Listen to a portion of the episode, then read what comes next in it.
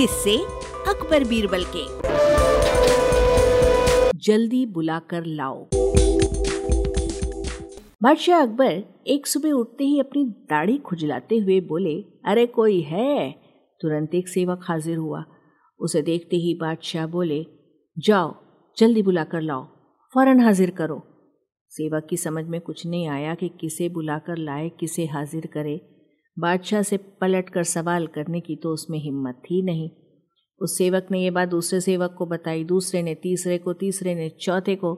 इस तरह सभी सेवक इस बात को जान गए और सभी उलझन में पड़ गए कि किसे बुलाकर लाएँ, किसे हाजिर करें।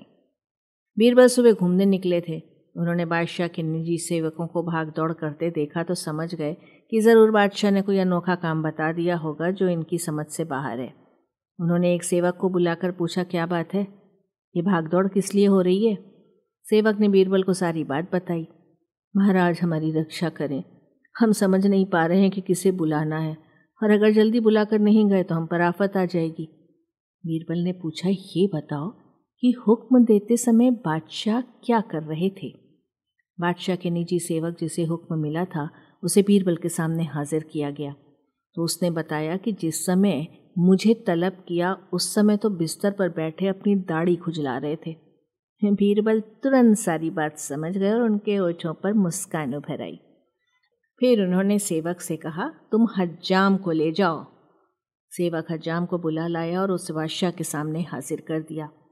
बादशाह सोचने लगे, मैंने इससे ये तो बताया ही नहीं था कि किसे बुलाकर लाना है। फिर ये हज्जाम को लेकर कैसे हाजिर हो गया? बादशाह ने सेवक से पूछा, सच बताओ? हज्जाम को तुम अपने मन से लेकर आए हो या किसी ने उसे लाने का सुझाव दिया था? सेवक घबरा गया, लेकिन बताए बिना भी तो छुटकारा नहीं था। बोला, बीरबल ने सुझाव दिया था जहाँ पना।